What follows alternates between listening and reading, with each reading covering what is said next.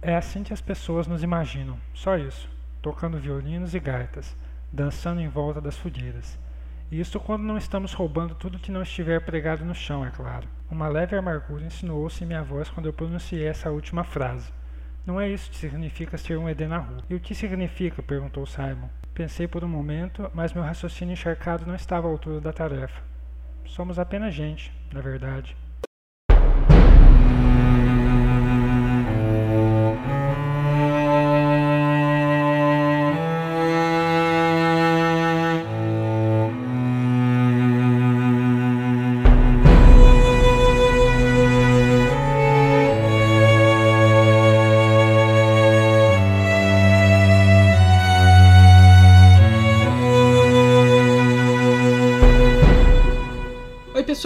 Estão ouvindo o 55 episódio dos Quatro Cantos, o podcast de releitura da Crônica do Matador do Rei, do Patrick Rothfuss.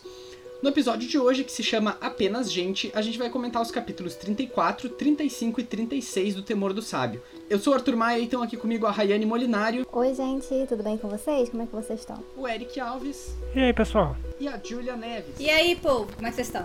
É, o Bruno está de viagem, portanto, hoje não está entre nós, mas ele volta em algum momento. E queria deixar o nosso agradecimento a todos os nossos apoiadores e apoiadoras aí por todos esses meses de paciência, de participação, de carinho também. É, então fica aí o nosso muito obrigado pro Wagner Augusto, Mariana Ferreira, Eduardo Iago, Ana Raquel, Emerson Pestana, Daphne Mendes, César Catizani, Bruno Kelton, Rosane Alves, Vitor Gabriel, Bruno Vieira, Alessandra Alves, Renan Rebeck, Leon Marques, Ellison Bruno, Rebeca Aires, Vitor Hugo, Marcelo Fabiano e Ramon Fernandes. Muito obrigado a todos, pessoal. É sempre um prazer contar com o apoio de vocês.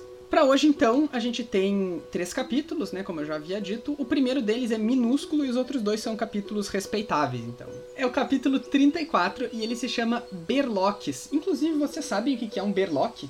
Não. Coisa, que eu saiba é coisa de pulseiras, não é? De, de, de adereços, coisas assim. Os berloques. É coisas assim, porque eu fui no Google e apareceu, tipo, pulseiras, colares, sem nenhum critério, assim. Bom, o Kvolf começa esse capítulo, então, um pouco no gancho do que a gente tinha terminado o último, né? Com aquele menino de recados. Terminado não, mas estava no, último, no capítulo anterior que a gente discutiu. Mas com aquele menino de recados que ele manda trocar os, os recados dele da Dena e tal. E aí ele disse que quando ele chegou depois do roubo na casa do Ambrose, ele não tinha nenhum recado da Dena, então aquele menino otário que ele não gosta devia ter se perdido de novo, sei lá. uh, muito embora eu super defenda o menino. Que é provável, né? É. É, mas é provável também que o menino, coitado. É. Mas olha só, em defesa do menino de novo, o próprio Kvof não consegue encontrar a Dena e ele espera que o Uri encontre. Uma criancinha, é. Aliás, esses dois vou te contar, né? Um é mais difícil que o outro. É verdade. O Kvolf, inclusive, dessa vez ele decide matar a aula pra ir atrás da Dena. Mas tudo bem, porque era a aula do Elo. É, não sei se ele ia perder muita coisa. Eu acho que é a única aula que ele, que ele acha ok, né? Matar. É? é a única aula que ele achou ok matar. É, né? Sendo uma pessoa que, que valoriza muito conhecimento e tal. Elodie não tá exatamente sendo muito produtivo para ele, ou ele pensa que não. E o Wolf primeiro, antes de encontrar a Dena, na verdade, ele leva o canhotinho que ele tinha achado, né, do anel dela nos aposentos do Ambrose em três joalherias procurando onde é que o Ambrose deixou o anel dela, até que ele encontra e aí ele consegue então recuperar o anel. E ele também vê, né, no, na joalheria um berlock acoplado num colar, né, que ele reconhece. E aí ele deduz a partir daquela joia ali, ele até pergunta: "Ah, foi tu que fez?" O cara diz: "Não, veio, foi uma menina que veio aqui, ela vendeu para mim, era um negócio caríssimo, não sei o que, não sei o que". Disse que uma, uma mulher pode viver super bem, né? Durante anos. É, com dinheiro. Era uma quantidade indizível de dinheiro, tanto é que ele não diz, né? Talvez preguiça do Patrick Rothfuss de fazer a conta. De calcular, pois é. Mas nunca vou ter dinheiro mesmo, então. E o Wolf deduz que deve ter sido desse dinheiro aí que a Dena conseguiu comprar o estojo do alaúde dele, né? Porque o alaúde dele, como ele falou no episódio passado, foi muito caro, né? Você vê que realmente é um material de muita qualidade, é um estojo de muita qualidade. O alaúde não, né? O estojo do alaúde. Estojo, é. E é personalizado, né? Ela pediu para colocar os bolsinhos, os troços, então. Não é só uma coisa também que foi lá na loja e comprou. Teve umas alterações especiais que ela pediu para ele. É, então, a, aqui a gente tá vendo um claro sinal, né, da Dena se importando com ele e tal. Uh, o que a gente já tinha inferido, mas isso ressoa um pouco naquilo que a gente discutiu no episódio passado, de que ela também deu uma baita ajuda pro Joffrey, né? O poeta que ele tendo. Você vê um coraçãozinho aí na Dena nesse, nesses trechos, né? Dali, então, ele vai até o barril e javali, que é onde a Dena tinha combinado, tinha proposto que eles se encontrassem. Mas ela não tá lá, porque obviamente a pessoa não vai ficar, né, 24 horas esperando o lá. dia inteiro esperando. Tadinha, já levou o bolo na noite anterior, cara. Não é um boneco do The Sims, né? E... e o cara até fala pra ele quando ele pergunta, né? Tipo, ah, nossa, mas ela ficou aí horas esperando, ninguém apareceu. Quem que foi o idiota, até... né? É. Bom, e, a, e é mais ou menos isso que tem nesse capítulo, né? É, ele fica triste por, pelo desencontro de novo. Pra variar, não é mesmo? Que é uma coisa que a gente já tá meio acostumado. Bom, então vamos pro capítulo 35, que se chama Segredos. Esse capítulo vai responder uma questão que a gente tá. Wolf, narrador, né? Vem circulando há vários capítulos já, e a gente já comentou isso em outros episódios, que é aquela menina que tava procurando por ele perto da ficiaria. É, que o Kilvin deu uma puxada de orelha nele, né? Tipo, ah, você tá vendendo amuletos, não sei o quê. Então já tava com essa, essa menina rondando aí, procurando por ele, né? Teve essa história, lembra? O Basil fala pra ele também. Ele chama ele no canto e, e fala: Ó, oh, apareceu aí de novo essa menina aí, melhor você ficar esperto. Que diabo você fez, cara? O Kvof, na época, atribui isso a alguma armação do Ambrose, né? Ele diz: bom, não vendi amuleto para ninguém, então realmente não. É, até agora, né? Ele fala assim, ah, não reconheci ela, já tava me levando pra um beco, eu tava começando a achar estranho. É, é engraçado. É, ele já fica com medo, né? Tipo, ó. Mas engraçado ele não reconhecer ela, né? Ele realmente só reconheceu quando ela ficou nervosa. Né? E, e ficou com o mesmo, a mesma expressão que ela tava naquela época. É, eu acho que ela não, não foi muito marcante pro Wolf na ocasião, porque ele deveria é, lembrar, depois tudo né? que aconteceu, né? Também, é? coitado. É. E ela diz para ele que ela tem vindo com frequência à universidade para procurar ele. E ele não entende muito bem porquê, né? Mas aí tipo, vou se dar conta que, bom, realmente eu não vendi um amuleto para ela, mas eu inventei um amuleto para ela. Na melhor das intenções. A rigor, ele tá também quebrando com a conduta de um arcanista, né? Porque é charlatanismo, né? É, foi quase dar uma cloroquina para ela. Assim. É, eu ia falar, tá mais pra Marta sensitiva. Tem uma coisa interessante aqui que o que o Wolf, narrador, fala pro cronista assim.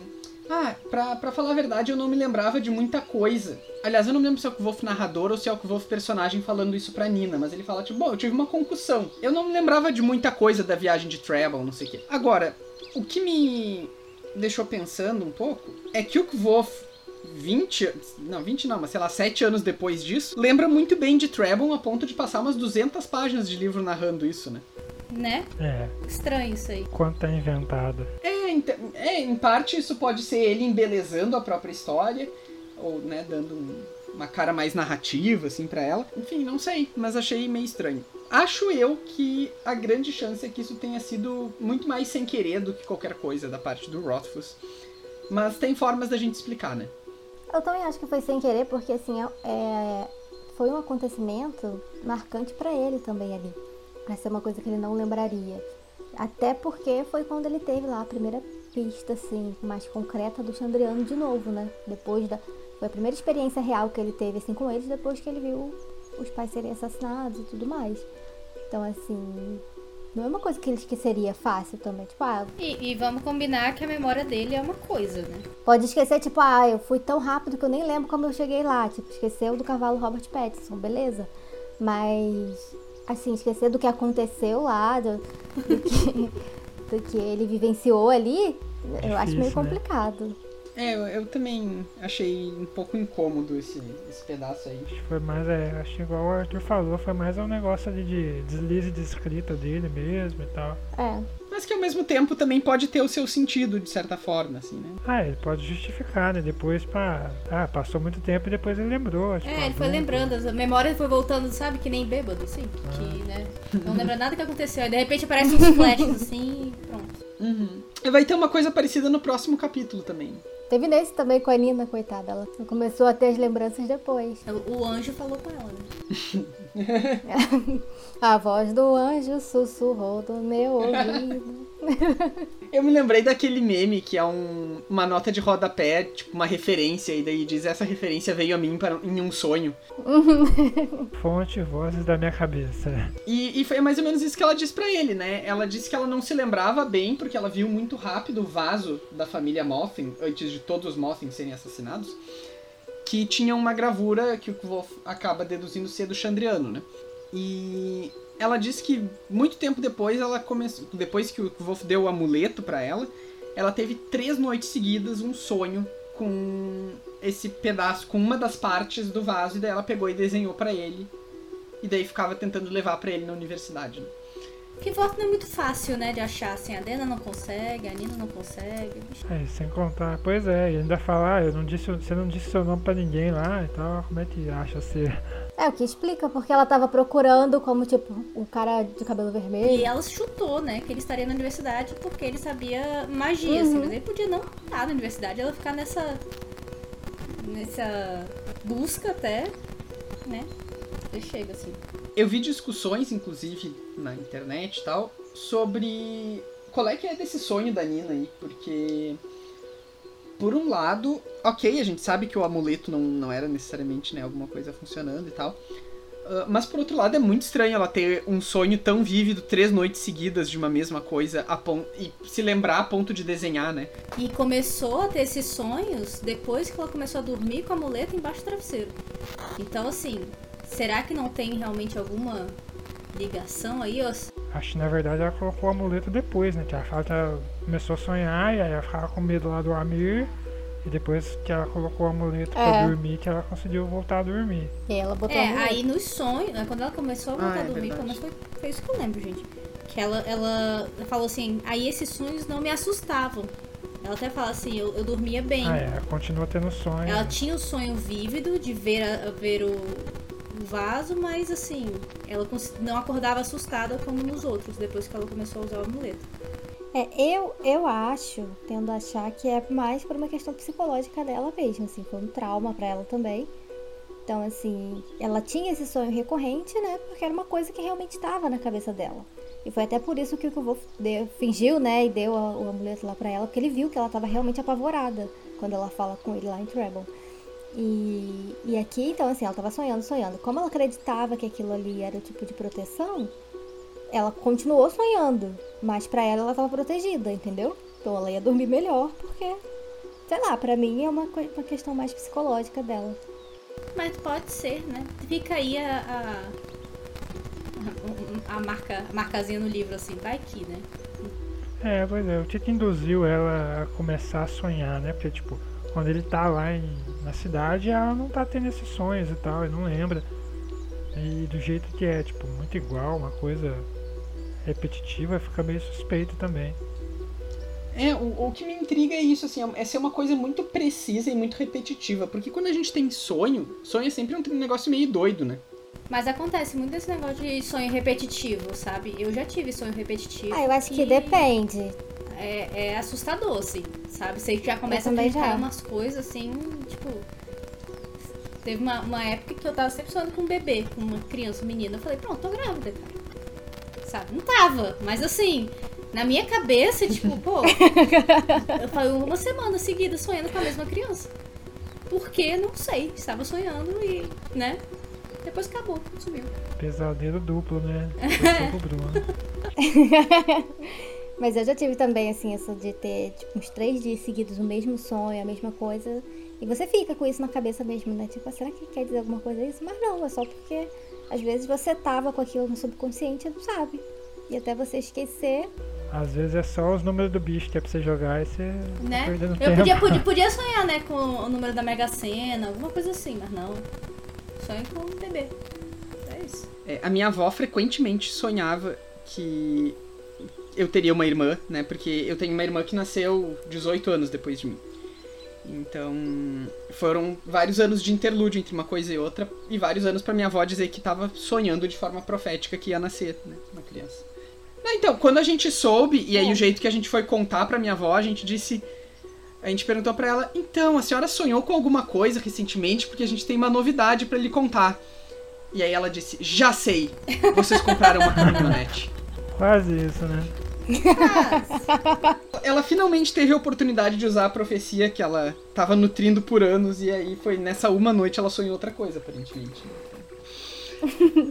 É porque já tinha se realizado, você não entendeu o Ah, conceito. entendi. É, a caminhonete não veio ainda, talvez como talvez leve 18 anos também entre a Julie ter nascido.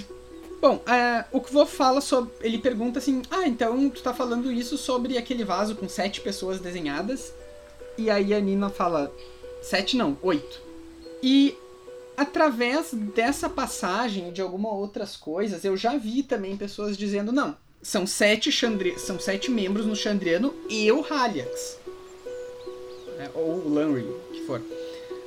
Mas, nessa passagem também, se as mesmas pessoas lerem até o final, vão se dar conta de que essa oitava pessoa é um Amir. Sim. Ah, é. Eu acho que fica bem Fala claro. Realmente, né? é. Mas eu já tinha visto mais de uma vez assim essa discussão acontecendo de quantos membros no Chandriano efetivamente eram, né? Mas não só isso, mas como Chandriano também significa o sete, É, por aí vai, que a né? partir do momento que, Uhum. tipo, pensando que não teria Chandriano antes de ter o Haliats, então por que que ele não seria um Chandriano? Você começa ali a história, Pois sei é. lá. É, a lógica que eu via da argumentação era tipo, não, ele tem os seus Chandrianos, assim, tipo. Não sei se tipo os capangas dele ou o que É, for. que não faz sentido você, tipo, Mas. não é tipo uma banda solo que tem alguém famoso e, e só, sabe? Eu pensei Mas agora na boy band é sei lá, é, Pois é, você faz parte da boy band, então você tá Backstreet incluso Boys, pronto. na contagem. É, é exatamente, excelente comparação. E aí tem, tem uma coisa que sempre me chama a atenção nessa passagem, que é quando o Kvolf vai descrevendo, né, as três figuras que estão ali desenhadas. É engraçado que ela fala que vê só um pedaço, né, do vaso, ela vê só um terço do vaso, então ela, descreve, ela desenha e pinta só três ali. É, mas eu acho que é porque também na, na ela época vê, ela né? não conseguiu ver o vaso inteiro, né? Ela disse que foi muito rápido. É, Eu acho que ela não. Eu acho que foi só realmente ah, aquela não, ela memória. viu sim, do- ela viu É, sim. ela viu. Porque ela até, até descreve, ele, ele lembra aí que, que ela falou pra ele que tinha uma mulher pelada e tal, e fala as outras figuras. Mas que na visão, no sonho dela, que vem só um terço. E, e, coincidentemente é. foi justamente a parte do Chandriano. É, é o. É, É- Essa, inclusive, é a parte menos chandriano do negócio, né? Porque tem só dois e E o amigo, é. um Amir. É, porque o que dá a entender é que o vaso estava contando tipo, uma história mesmo ali, né? Se a gente levar em consideração o Amir e, e o sangue, sei lá, que, que ele tá pintado, é é como se ah, aquilo ali foi uma das batalhas Uhum. e aí o resto do vaso contava o resto da É. história. Mas o que me chama a atenção é que quem mais assusta a Nina é o Amir, né? Talvez seja porque ele é o cara que tá com a mão suja de sangue, talvez. pode ser. Mas pensando um pouco em subtexto, assim, no tipo, será que isso não é algum tipo de aviso pra nós leitores, né? Do tipo, uma pista assim de, hum, que estranho que Eu não sei, eu não diria nem pelo sangue, Sim, mas ela, tá ela menciona muito, bravo, muito né? rosto. Ela fala que ela tem medo do rosto do. Isso. Uma coisa interessante, é, pois é, uma coisa interessante é o- as outras coisas que ela descreve ao redor das figuras, né? Porque aí ela descreve os três, porque o, o sonho dela veio só na versão, versão gratuita, né? Não pagou pra liberar o resto. E aí o Gris tem, tipo, a descrição normal dele lá, olho preto, cabelo branco, e aí ele tá em cima da água, andando em cima da água. E tem uma árvore sem folha nenhuma ao redor dele. Uhum. Que aí a gente já começa a pensar até os sinais, né? Porque, tipo, ah, as coisas se apodrecem e tal. Mas não entendi porque ele tá andando na água. Eu só consigo pensar em um paralelo que isso tem, mas eu também não consigo desenvolver sobre isso. Mas eu só conheço um cara que caminha em cima d'água, assim. Quer dizer, teve o meu pai também, uma vez que empurraram ele na piscina e tiraram uma foto que parecia que ele tava caminhando na água, mas.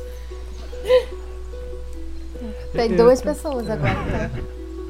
É, Eu tentei pensar, tipo, às vezes é uma relação com, tipo, o poder dele, que ele é meio fluido lá, descreve ele meio como mercúrio, rápido, sei lá. Às vezes tem alguma relação com os poderes de cada um. Se a gente não tivesse mais aqui, a gente poderia teorizar melhor. Mas fica muito vago isso pra falar. Aí o Hariatsu, ele tem três luas em cima, né? Uma lua cheia, uma meia lua e uma lua crescente na cabeça dele, em cima da cabeça. E ele está segurando duas velas, né? Uma laranja mais afastada do corpo e uma meio que na frente dele que está com um fogo meio cinza. Que é, não sei se é Uhum. por causa dele absorver a luz, sei lá, ter esse negócio da sombra dele. E aí tem o Amir, né? É, tu falou do fogo É, meio cinza, né? É, aí não, Bom, tem, pois tem é, o fogo azul. O fogo azul eu não sei se entraria num sinal de algum outro chandriano que estaria no outro vaso. Ou se isso daí é só pra mesmo. falar que ele, sei lá, não entra, não chega luz nele, por isso que ele é- fica nas sombras o tempo todo.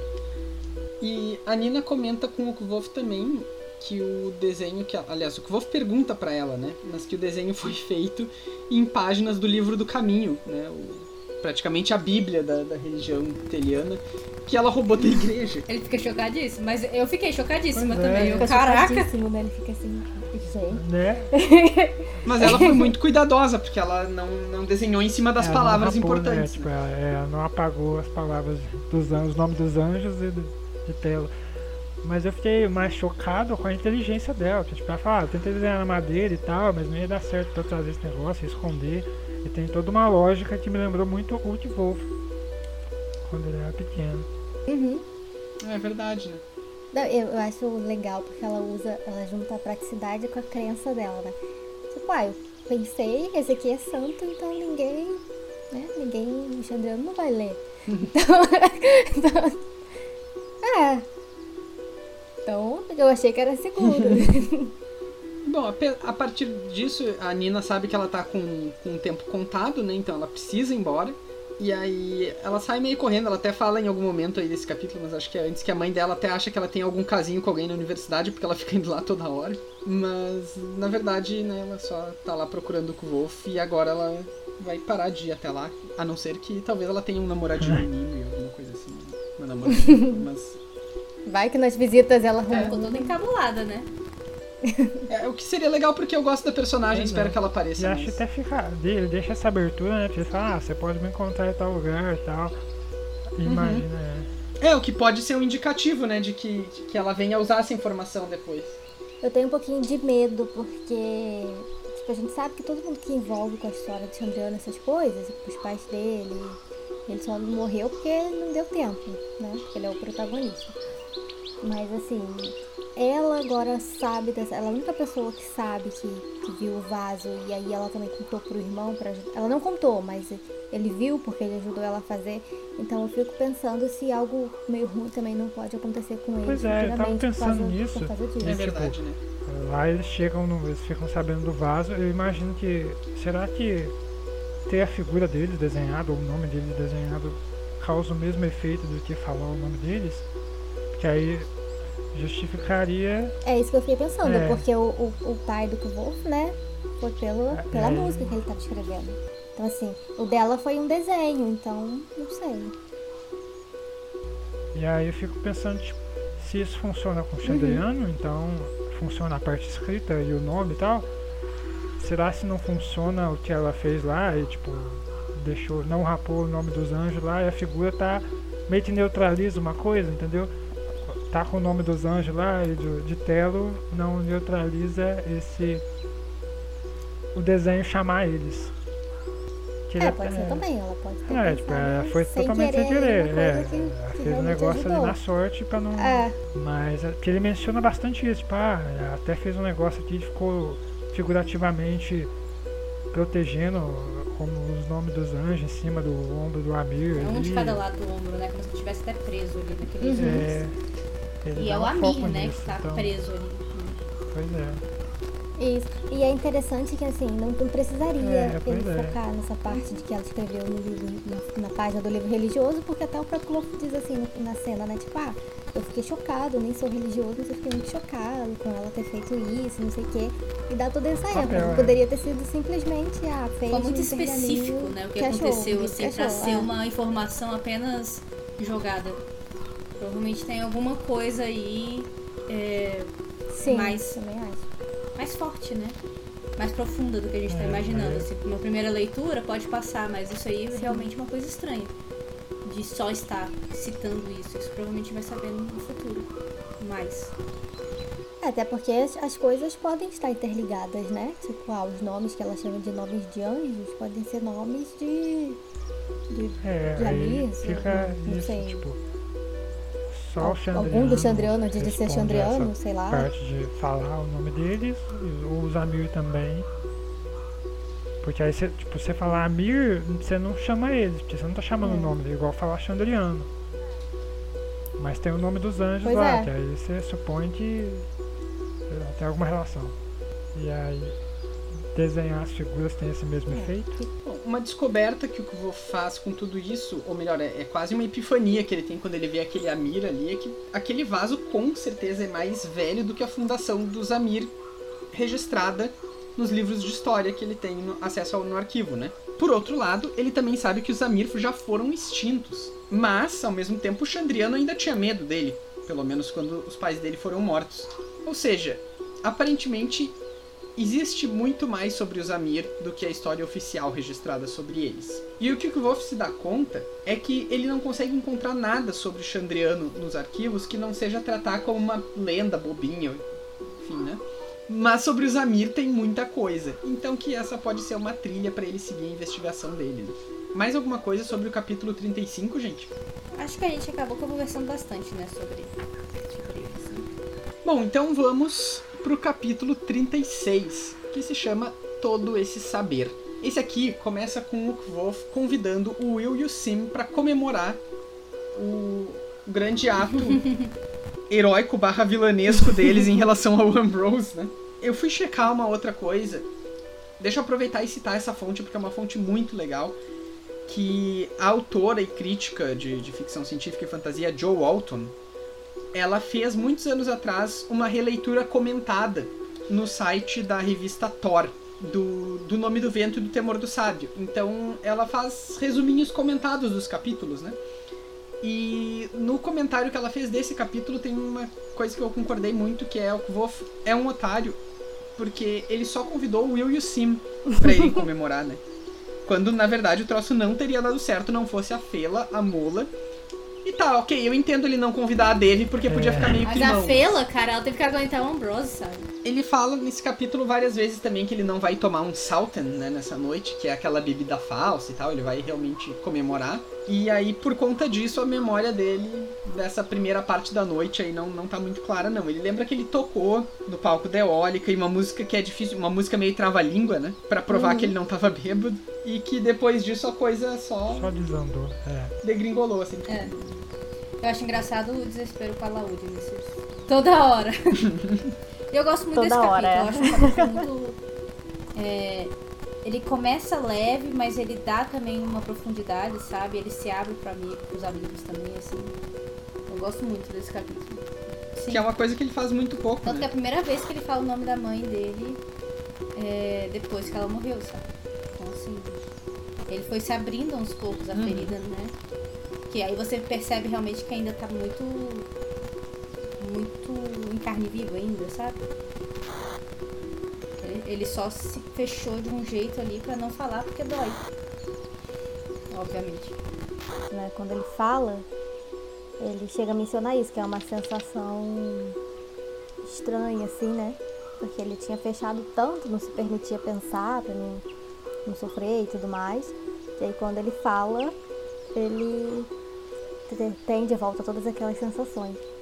Eu gosto muito desses capítulos quando os três estão assim de cara cheia, porque mostra também essa, essa confiança, né, dele com os dois. Tanto naquela cena quando tá os três atravessando a ponte, rindo e tudo mais, que é quando ele sente que eles são amigos mesmo. E nessa agora, porque, assim, o Wolf não é uma pessoa que confia tanto assim em várias pessoas.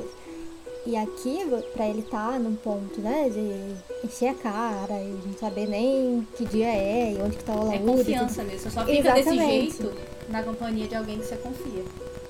Exatamente. Então eu acho que esses capítulos, além de- da carga que eles têm, né, de, de acrescentar para a história, eles mostram muito isso também da, da evolução da, dos sentimentos mesmo dos personagens em relação a relação que eles têm. É, eu acho legal porque abre, abre espaço pra tudo, desde o monólito até se ele é um Ru mesmo. Tanto que os. Acho que eu sempre pergunto, né? Você é um Ru mesmo? Tipo, há quanto tempo eles se conhecem? E essa é a primeira vez que ele pergunta É. se o Kvoth é um Ru. E ele ainda fica meio tipo, por quê? Por que que você quer saber, sabe? Tipo, ah. Ele, ele meio que dá um, um passo meio pra trás, assim. E se importa, tipo assim, né? Que ele, já- ele leva tanta porrada por ser um Ru, assim, que ele já. Já tá meio que com um bloqueio, com uma. né? Com o escudo já. Já fica na defensiva, Sim. né? É. Espera sempre pior. É. É, inclusive, esse. Bom, a gente chega daqui a pouquinho nessa discussão com um pouquinho mais de, de detalhe. Eu acho que uma coisa interessante da gente ressaltar, que acho que foi a Julia que mencionou agora bem brevemente, é que e- quando eles param na ponte, né?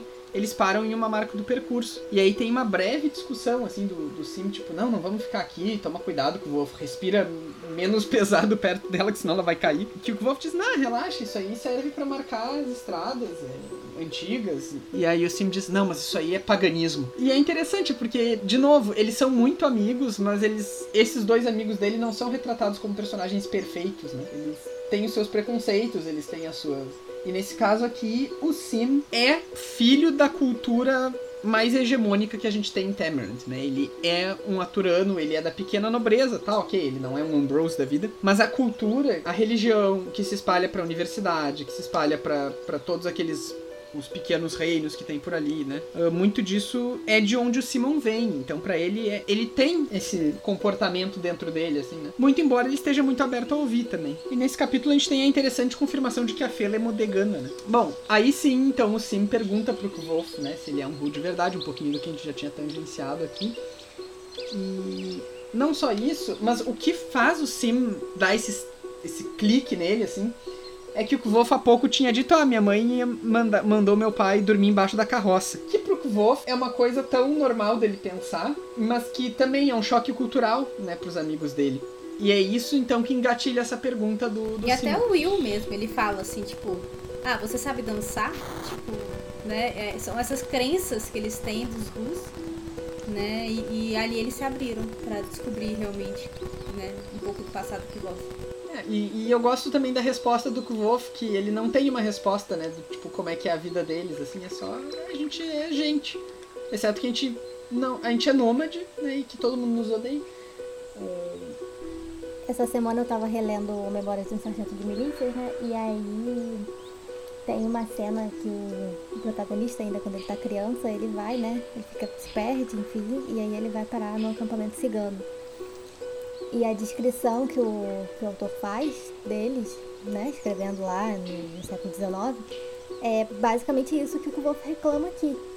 Que eles são só fazem festa o dia inteiro, todo dia, e só canta e dança, ou então rouba os outros e dá golpe. Um estereótipo Sabe? total, né? Então, assim, é, a gente sabe que é uma coisa muito presente. É, exatamente. Então, assim, é, dá pra entender a revolta dele aqui por isso, né? Porque é sempre a mesma coisa, então, assim, é por isso que ele fica retraído. Por isso que ele não sai falando também, assim. Porque ele já espera ser recebido de uma forma. Se ele falar, ele já espera ser recebido com desconfiança. Não que ele não seja na maioria das vezes, mas seria pior Sim, ainda. exatamente. O Kvolf acaba contando também a verdadeira história que levou o pai dele a dormir debaixo da carroça, né? E aí ele canta a música, e é uma música que a princípio é uma grande piada do pai dele com a mãe, né?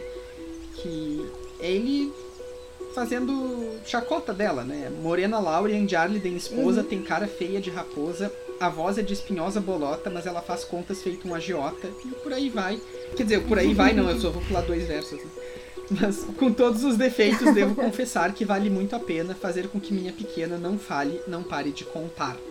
Aqui, realmente, a tradutora Vera Ribeiro tinha um desafio que acabou. Eu não sei se ela estava ciente disso quando traduziu o livro ou não, mas a, essa música é a base, e a gente já falou sobre isso lá no episódio 4 do podcast. Mas eu acho que é bom a gente retomar agora que a gente chegou nisso, né? Essa música é a base de muita Várias especulação sobre a Lorian, a mãe do Kvolf. Eu acho que mesmo que a, que a Vera soubesse nessa, não tinha muito como não perder o sentido. Não, não, não, teria como fazer assim, assim, sério. Eu até, enquanto eu tava relendo, eu fiquei tentando imaginar como poderia ser escrito, mas não dá, gente. Eu lembro de ver uma vez, eu posso estar totalmente enganado, mas aí é aquilo, né? Fonte, vozes da minha cabeça. Eu lembro de ver uma vez de alguma entrevista do Rothfuss falando que ele tem um contato direto com os tradutores justamente para passar essas informações, tipo, que vão ser importantes no futuro. Tem algum documento com essas pequenas coisas, mas agora eu não lembro se eu estou inventando isso ou se eu vi isso mesmo de verdade. pois é, às vezes foi um sonho. Pode ter sido um sonho, Esse foi um sonho, né? Ele sonhou três noites com isso. Então, aqui está a música original. né, Em inglês, o Orlidan canta o significado, é- né, em termos assim mais literais, ela é bem parecida. Mas diz o seguinte: Dark Lorian, Orlidan's wife, has a face like the blade of a knife, has a voice like a prickle brown burr, but can tally a sum like a money lender. My sweet Tally cannot cook, but she keeps a tidy ledger book. For all her faults, I do confess it's worth my life to make my wife Natalia Lockless. Então, esse Natalia Lockless é muito parecido com Natalia Lackless, que é uma personagem que a gente ainda vai ouvir falar no futuro. E nesse sentido, o que deixa a mãe do Kvolf muito irritada e que manda o pai dele ir dormir debaixo da carroça, não é que ele tá xingando ela numa música, porque isso eles faziam entre si, né? O problema principal aqui é que esse verso final soa como Natalia Lackless, que é possivelmente uma identidade o, pra o ela. Kivor também não, não, não tá falando isso aí, né? É, ele fala assim, ah, é a métrica, Fala né? da métrica, Ele até né? fala assim, ah, é a métrica. E aí ela ficou irritada com É, a métrica, não. porque a métrica era ruim e tal. Bom, depois desse, dessa conversa aí sobre a identidade de um Ru, eles passam pro outro assunto favorito deles, né? É os relacionamentos, especialmente os do Simon. Tadinha do seu. Os relacionamentos que eles É, não os têm. relacionamentos que eles não têm. Mas o Simon, inclusive, fala sobre a Fela de uma forma. Aqui ele tá tentando parecer frio, né? Tentando se fazer de difícil. que com certeza não cola com ele. E aí é por aqui que eles Aham. comentam que a Fela é modegana, né? Mas eles acabam falando da Dena também. Uma espécie de confirmação, né? De, deles, assim, do, tipo, os dois reafirmando pro Kvolf, não, cara, ela tá interessada, ela tá interessada, mas eu acho que o Kvolf finalmente Eu acho essa cena muito o espelho da cena que eles estão também conversando sobre a Dena, mas que é no sentido contrário. Que tem até aquele discurso né, dela como uma tempestade tudo mais, que ela é cruel, etc. Que na, naquela, no primeiro livro eles meio que aconselham ele a, tipo, cara, supera. Se afasta porque vai, não, não, vai, não vai ser bom isso, ela não tá nem aí pra você. Nesse aqui já mudou completamente a perspectiva deles sobre ela. Eles ficam assim, não, ela claramente que ela gosta de você, como assim? Você nunca percebeu, ou você não vai fazer nada, sabe? Vai lá, conta pra ela. Então, assim, eu, eu gosto muito dessa diferença que tem entre essas duas cenas. Sim, eu, eu concordo contigo, mas eu também acho que nessa cena o Wolf consegue fazer o ponto dele um pouco melhor sobre o não tomar iniciativa, né? Sim. uhum. Eu digo em relação ao Simon e ao Will. É, eu acho que eles acabam entendendo um pouco. Não supera, né? Não, nunca acaba sendo essa a sugestão deles. Mas eles acabam concordando com o Kvolf de que, tipo, não, tá, ok, fica por perto então. E aí, pra encerrar esse capítulo, eles perguntam se o Kvolf, como um bom Ru, que sabem todas as histórias do mundo, tem uma história pra contar pra eles. E o Kvolf começa a criar a ambientação pra história que ele vai nos contar no próximo capítulo, que é uma história que se passa em um lugar chamado Feriniel, um lugar onde todas as estradas do mundo se encontram e onde tu nunca pode ir de propósito, tu sempre acaba lá, de algum jeito. Mais alguma coisa desse capítulo, gente? É, acho que não. Não, acho que não. Então a gente vai ficando por aqui. A gente não teve spoilers dessa vez. Eu dei o spoiler na parte sem spoiler, na verdade. Mas se vocês quiserem se comunicar com a gente, me xingar especialmente por essa mancada aí, ah, e trazer sugestões, dúvidas, perguntas, reclamações, elogios, vocês podem fazer isso pelas nossas redes sociais. E quais são elas aí, Rayane? Então, vocês podem estar falando com a gente lá pelo e-mail, que é podcast osquatrocantos.gmail.com. Podem procurar a gente lá na página no Facebook, que é Os Quatro Cantos, e aí lá tem também o linkzinho para vocês entrarem no grupo, e aí vocês podem comentar, discutir, etc. É, no Twitter, que é arroba os 4 numeral cantos, ou no Instagram, que também é podcast os 4 numeral cantos. Então, Twitter e Instagram, 4 em numeral, e nas outras redes é tudo por extenso. Aí vocês mandam pra gente comentários, críticas, sugestões. E é isso aí.